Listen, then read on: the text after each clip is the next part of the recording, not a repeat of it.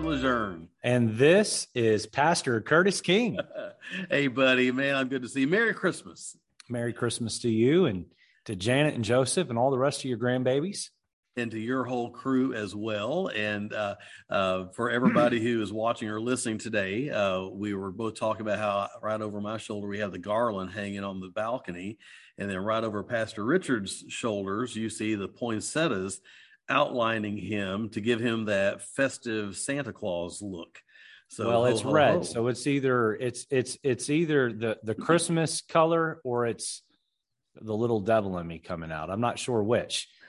So we'll see how the well, podcast goes today. Uh, yeah, that's right. We will make that determination within the next 30 minutes. How's that sound? It so, is an Alabama Crimson Tide, uh, close to an Alabama Crimson Tide. Yeah, no, that's I don't. I'm not seeing that as Crimson. You know what's Tide, even closer yeah. is your is your sweater. So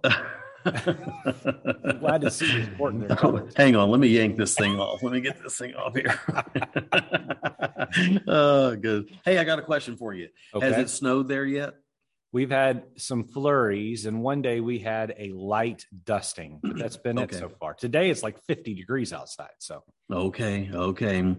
When we were um, uh, on our uh, Florida Thanksgiving vacation, they got an inch or two here, and um, which is really sad because I, I, honestly I kind of enjoy getting out and shoveling the snow at church, and uh, so I wasn't here to do it, so others had to pitch in and do it but um, uh, but we had that. We've had we've had snow that did not stick.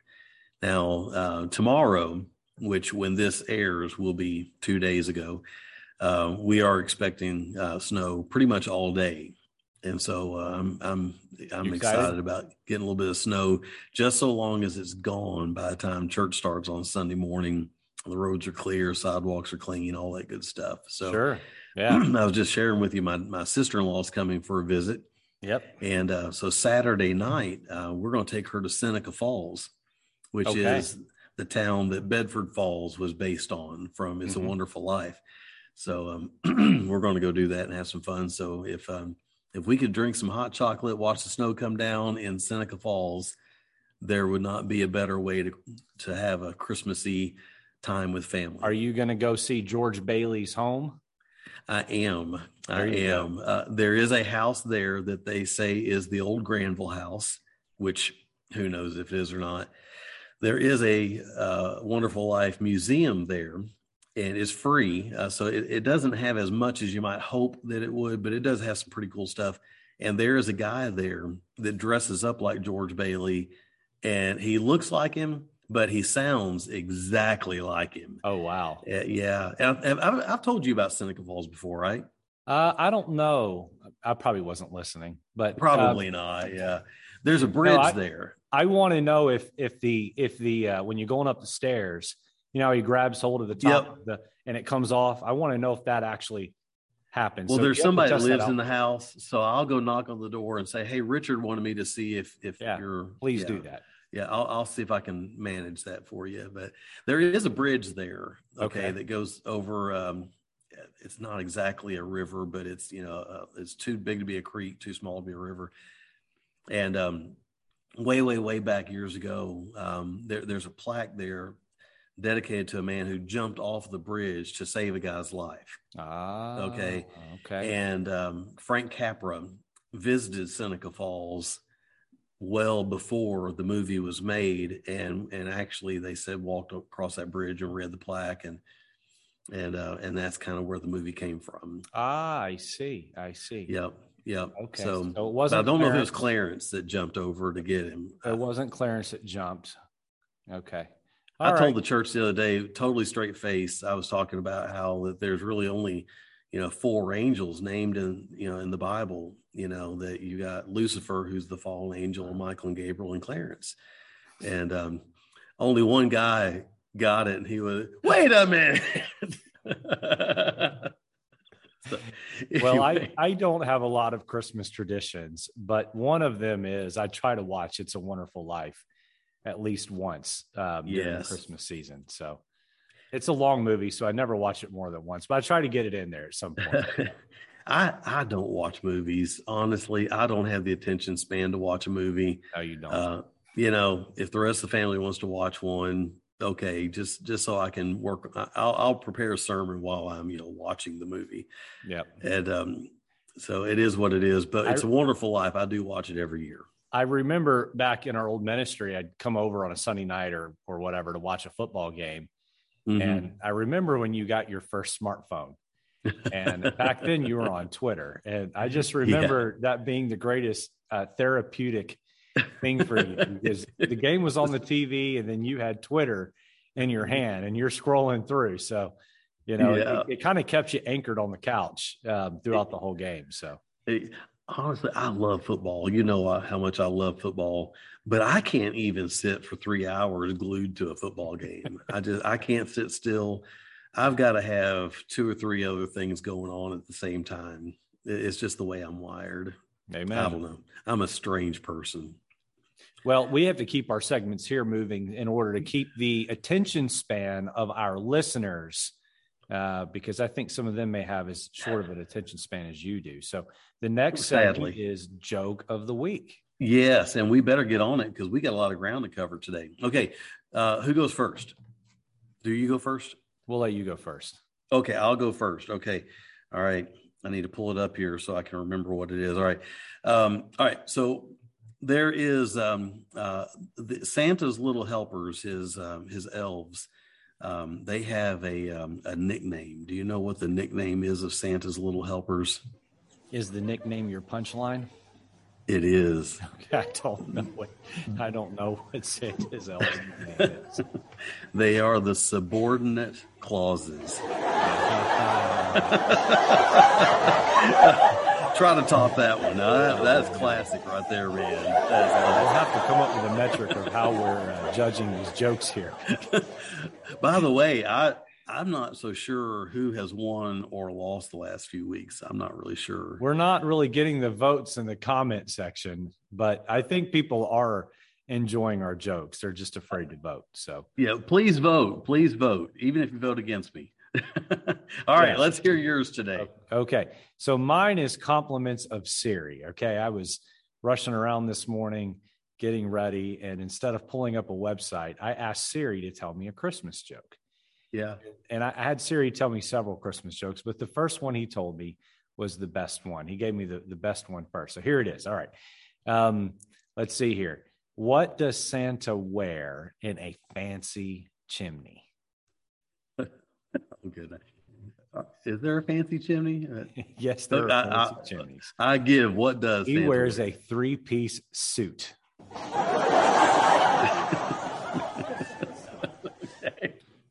I'm gonna go with subordinate clauses. suit, you know, suit. You get soot in a. Yeah. okay, I got you. I got you. If you have to explain the joke, it doesn't work. So. okay oh my goodness uh, we better get religious here real fast or we're going to lose everybody that's watching so. Oh my well we're having a good time even if no one else is here uh, so. uh, yeah i listen I, this is the highlight of my week with me and you banter back and forth on this stuff it really is i, I love doing this amen so. i feel the same. Hey why don't you review from last week and uh, tell everybody what we covered last week and then give everybody a heads up where we're going today. We are talking about marriage and so we're doing several um, several of these episodes, uh, and we're calling them marriage medicine. And so uh, we've covered several topics. Pastor King and I went over our favorite verses in the Bible on marriage, and then we talked about starting out right, making sure that um, you you get things to a good place. And if you're not married, to make sure that you do it the Bible way. And if you are married and maybe you haven't gotten off to a, a good start, hitting a reset button and starting over and fo- following the Bible model. Uh, Pastor King, one of the things I tell my folks here when I talk about marriage is I say that, you know, the Bible's model for marriage has become politically incorrect, but it is correct. And I challenge people to find a married couple that follows, both husband and wife follow the spirit, not only the letter of the law, but the spirit of the law when it comes to God's model for marriage. Bring me a couple like that that is unhappy. Do your very best to find one, and I promise you that you won't. Um, the world's model is broken and leads to divorce. God's model works because God created marriage. And um, we have a rebellious world that bucks against that model, but it, it just works. And so uh, set aside what you know about marriage and what you've learned from culture and um, entertainment and uh, even your own parents and and follow God's model. Then that segued into last week's um, uh, episode where we talked about kindness. We looked at Ephesians 4:32. We, we're going over 10 tips, 10 marriage tips. The very first one we covered was be kind always. And it's just so important that whatever is going on in your marriage, you have a spirit of kindness. You have an attitude of kindness that leads to actions of kindness, and you're kind one to another. We understand that on any given day, uh, one of the two of you in a marriage could be having a tough time or be going through a tough season, and maybe that affects your spirit. And uh, one of you might be rude toward the other. Don't act in in like manner. Uh, if the other one's having a tough time, boy, pour the kindness on extra thick. Amen. And Amen. that will help bring your spouse back to a good place. When we match nasty with nasty, we shouldn't expect anything but even nastier. So, yeah. Uh, we when you fight fire with fire, you burn the whole house down. That's it. That's it. And if if you win and your spouse loses an argument, you both lost. Yep. So be kind and uh, be kind always. And so we hope that over the next several weeks, as we cover these ten tips to marriage, uh, that uh, you all that are listening will take these to heart. And we believe that if you'll put these ten into practice and work at them, uh, that your marriage will will will grow from wherever it is. Maybe you have a rocky marriage, things aren't going well. We hope that it takes it up to a place where you have an enjoyable marriage. Some of you have an enjoyable marriage, but it's not great. It could be better. And so put these things into practice and watch as wherever you are, you you elevate to another level. So Pastor King, that brings us to the second tip for marriage. Why don't you give us that one and, and introduce it here? We're going to be ambitious today and try to get three um, uh, of these done um, two, three, and four. And um, if we do three this week, three next week, and three the next, then that will be the, the whole 10. So, point number two in uh, the 10 marriage tips is church must be a priority. Church must be a priority. And um, uh, let's just go ahead and put 20 or 30 exclamation points behind that. Okay. Um, Hebrews 10 25, not forsaking the assembling of ourselves together as the manner of some is. Um, I, I, had someone tell me a long time ago, they said, you know, forsaking the assembly of yourselves, that means just leaving church. That doesn't mean missing church, it means leaving church. And uh, it means turning your back on church. And I, I told him, I said, when you when you your alarm goes off on Sunday morning and you roll over in bed to go back to sleep, you have turned your back on church. it doesn't mean turning your back on church altogether. It means turning your back on church today when you're supposed to be there. Um, it's not forsaking the assembly, it's forsaking the assembling of yourselves. And there's a difference in that. Um, I posted on Facebook the other day that a um, a Christian without church is like an athlete without a team. And I'll tell you this: if uh, over here we got the Bills, over there you got the Patriots or Giants, Jets, whoever, and if you were a player on the New England Patriots and there was a team meeting tomorrow morning, if you were so much as ten seconds late to that meeting, um, you get reamed out. I mean, you you would you'd be in big. You probably get a fine. Uh, you just don't come late to meetings. You just don't not show up to meetings for whatever reason. Um, if you have some illness, uh, I mean, man, they have high expectations. And you know, Richard, something I have found is this: I have seen so many, so many Christian families that they put their kids on a on a ball team and they expect that coach to really come down hard on their kid because they want their kid to be a good soccer player, a good basketball player, a good baseball player. And and and they want that coach to ride their kid and, and really push them to be to be excellent. But yet they put them in youth group at church. And if the youth pastor tells them to stop talking during his Bible study, then they get all mad at the youth pastors. Like we have these high expectations for our kids when it comes to sports. We have these low expectations for our kids when it comes to church. And um, that that you will never have a successful uh, family if if you view church in with such low esteem, it's got to be a big deal. Now, I'll say this: I don't expect everybody to do everything exactly the way I did, but I'll say even um, 95% of the time, 99% of the time, maybe when I was out of town on vacation, when Sunday or Wednesday came around, we went to church. Just what we did. Now, there was one time I had to walk out early because it was a little contrary to my beliefs. But, but um, church. But we went. Okay.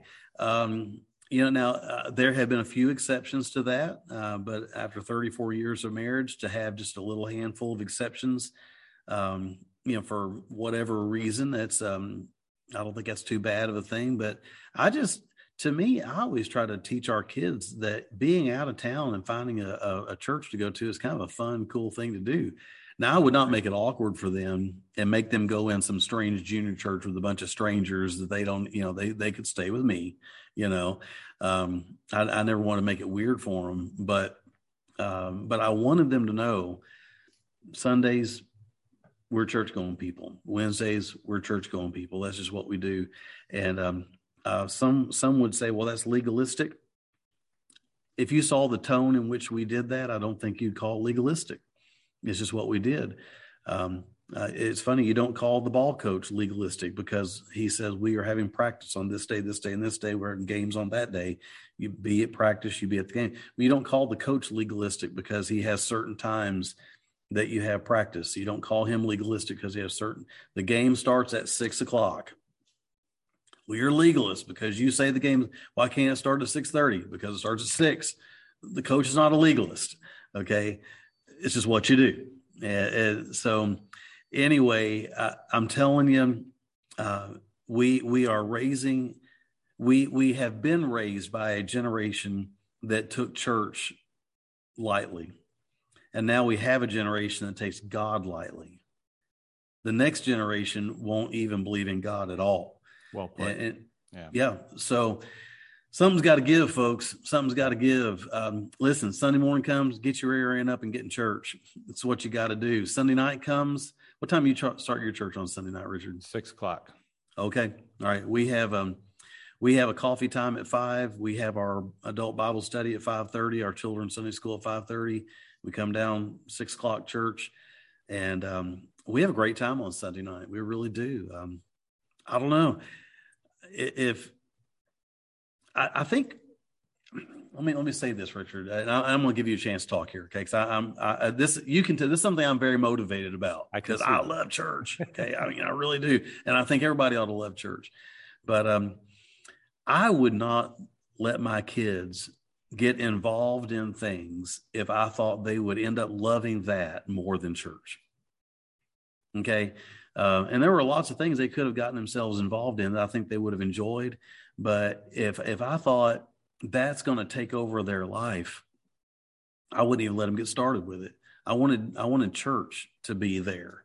I wanted that to be the big deal. When Joseph was just a little bitty guy in kindergarten, he played on Little Braves, you know, the little basketball league that we had. And uh, first game, man, he was tearing it up. Just a little bitty guy. I mean, he was out there tearing it up and scoring, and people in the stands were cheering Joseph, Joseph, and I was too. I was all excited. After a few minutes, that I sat down and I literally prayed. I said, God, please help him to be good enough at that to enjoy it, but not so good that it becomes God. Mm-hmm. And I'm glad that Joseph you know, him and your brother played basketball together, you know, mm-hmm. and uh, he enjoyed it. Um, the the season that they played together was one of Joseph's favorite things he's ever done. Um, but he wasn't so good at it that he worshipped it. Yeah. He kept it in balance. So there you go. I'll I'll stop talking and let you chime in. I'm sorry, I took a lot of time on that. I think that's okay. I think the um, the concept of a team is a great comparison, uh, but but I like to look even beyond that because I we're we're giving marriage advice here, and what you said definitely applies to a marriage and a family. But let me just kind of hone in on the marriage. Yeah, um, I kind of went in another direction there. right, right. Ephesians five says that we are to, as husbands, uh, wash our wives with the water of the word. Mm-hmm. And that we may present, and again, the comparison is Jesus in the church. Jesus trying to uh, present the church uh, glorious without spot or wrinkle. And I have this great heavy weight on me that I'm going to, Angela is going to stand before God one day and give an account for her life. And I am going to be held responsible for for that. And i'm my duty is to prepare her. And in a sense her duty is to prepare me uh, for that moment. And so uh, yes i need to be reading the bible with my wife uh, praying with my wife uh, making sure that yeah, i'm doing that setting the example for her encouraging her to do that but there are seasons in every marriage where maybe our bible reading and prayer time isn't everything it ought to be as a couple the one constant that you get from taking uh, each other to church Sunday morning, Sunday night, and Wednesday night is that you are three times a week washing each other, making sure each other is washed in the water of the word. Amen. And so I've I've had pushback recently where someone was griping because uh, I've used the phrase three to thrive, uh, the old Lee Roberson phrase, three to thrive. Yeah, and I don't yeah. throw it out there a lot, but occasionally I'll say, hey, three to thrive Let's be in church Sunday morning, Sunday night, and Wednesday night. And I, I believe in that. I believe that uh, so much the more, Hebrews 10 says, as you see the day approaching. And when that was written, they were already going to church every day. And so, if anything, it's we're doing so much the less. And you're yeah. right about church becoming more casual in nature. Um, I need the water of God's word poured over me to cleanse me on a regular basis. And yes, that's to be done you know, in our own devotions, but that's also to be done uh, together in church. Furthermore, Acts 10 28, uh, I believe it's 10 28, the, uh, Paul said that the church was uh, purchased with the blood of Jesus and it's precious to him. And mm-hmm. so I am a big fan of spending my marriage time at church uh, around the things of God. And so get involved in church and do ministry together. Uh, oftentimes, I have found as a pastor that if I can get people to work together toward a greater good, it keeps them from strife. It keeps yeah. them getting along. It keeps them, yes. Uh, it gives them, and on top of that, it gives them memories, right? Remember when we did this and we worked toward this and we had this big day? Yep, and and that yep. doesn't just work as a church uh, family. It works in your home. It works in your marriage. If you have kids, it works with your kids, where you two are laboring together in a church ministry, and you're seeing uh, the spiritual, the eternal accomplished, and and that's something the two of you can grab hold of instead of sitting around and arguing and bickering with each other on a Sunday morning over nothing. If you're sitting in church being fed the Word of God, uh, even ministering to others, it, it, it gives you that much more of a way to build your marriage and have a stronger home. So uh, God knew what he was doing when he created the church. He had he had every intention of marriage and church working together as hand in glove. And so if you're not faithful to church, you are missing out on a great opportunity to grow your marriage. You've probably heard people say, well, God, God instituted the family first and then later the church. And as if to say family is more important what I would say to that, and, and by the way, it is okay, it is. I'm not going to disagree with that. However, I would also say he instituted both. so both of them need to work hand in hand. And something that most people who are married who are listening to this get to do that you and I don't get to do is you and I cannot sit in church with our arm around our wife and and hold her close to us while we're listening to a sermon. That's something you and I don't get. And what I would say to, to the folks listening is you need to cherish that and value that your your church time where you and your spouse can sit together is a big deal. And I would also say yes, serving together is a big deal, but but being in a service together is a big deal.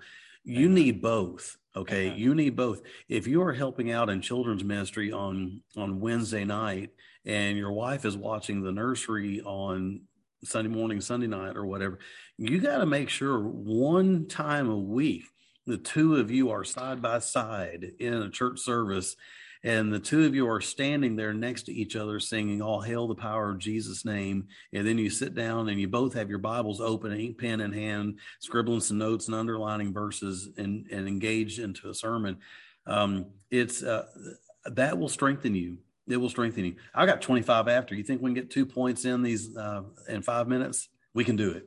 We can do it. You, you go. Number three. Or number three and number four sort of work hand in hand, but mm-hmm. we'll we'll cover the first one here. Uh, number three is don't be selfish. Don't be selfish. Philippians 2 3 tells us that uh, we're to esteem others better than ourselves. Verse 5 of that chapter talks about it being the mind of Christ. Mm-hmm. And so, if you're going to have a happy marriage, you can't be selfish. You can't be looking out for number one. Uh, you have to look out, you have to make the other one number one and look out for them. And if you both mm-hmm. commit to that, boy, you have a happy home, don't you? Yes, amen the worst marriage advice going out among secular counselors today is that if you're married, you must maintain your individuality. And what I would like to say is please don't listen to people who tell you to maintain your individuality. you are no longer an individual. You're not. To become that's, one. That's like looking at a bottle of chocolate syrup and a glass of milk and and say, okay, I'm going to squirt you and and but maintain your individuality. That makes for a terrible glass of chocolate milk. It's not, it's not chocolate milk if if if they maintain their individuality. The word marry means blend. Yes. Okay. So. Uh, well, but so, but but to take that analogy all the way through, uh, if you've ever made a glass of chocolate milk and, and been careless in your stirring, you end up drinking milk, and then the chocolate's just caked at the bottom of the glass. Sludge. Right. And a lot of marriages are that way, right? Where they're yeah. married, but they're not mixed together. They're not yes. One. Yeah. Yeah. Selfishness. Uh, listen, uh, if you would just quit, you, you say, well, well, I've got to make me happy. Okay. You need to redefine happy. Okay. I'll, can I tell you what makes me happy? I, am not happy by getting to be the one to pick the restaurant to eat in. I am not happy by being the one that get, I am happy by Janet being happy. Yes. If Janet is not happy, I'm not happy. Okay. If Janet is happy, I am happy, whether I got to eat what I wanted to eat or not, whether I got to go where I want to go or not. If she's happy, that's all that makes me happy. Uh, you understand? Yeah. Um, and the um, way the way we hold on to the way we follow this "don't be selfish" principle is by number four, uh, the golden rule the yeah. golden rule. Matthew 7 12, Mark 10 31, Luke 10 27 say pretty much the same thing. And the golden rule is what? Do unto others as you would have them doing to you. So, you know, I, I, I was talking to somebody recently that um, it was a lady that kind of barked at her husband a little bit and um, didn't realize she was being recorded. And I'm not even sure how she was recorded. I, I don't really know but somehow the recording got played back and she was like don't play don't don't, don't play that back because she didn't want to hear herself barking at, at, her husband. And what i would say is listen if you don't want to get barked at then don't bark. Don't talk to somebody in a way you don't want to be spoken to. Yeah don't instigate it, each other right? Yeah. Yeah. Yeah. And in in school you you'll see the, the kid who retaliates is the one who usually gets in trouble, but the instigator almost gets off, you know, uh, scot scot free. So don't do either one. Don't instigate, and then if you're instigated, do your best not to retaliate, and uh, show grace and show kindness. And remember that both of you at times are going to be a potential instigator. Sometimes it's on purpose, sometimes it's not. And uh, and and so choose choose kindness choose to respond the way you would want to be responded to. If, it, the old adage is if you want to be respected, show respect. Yeah.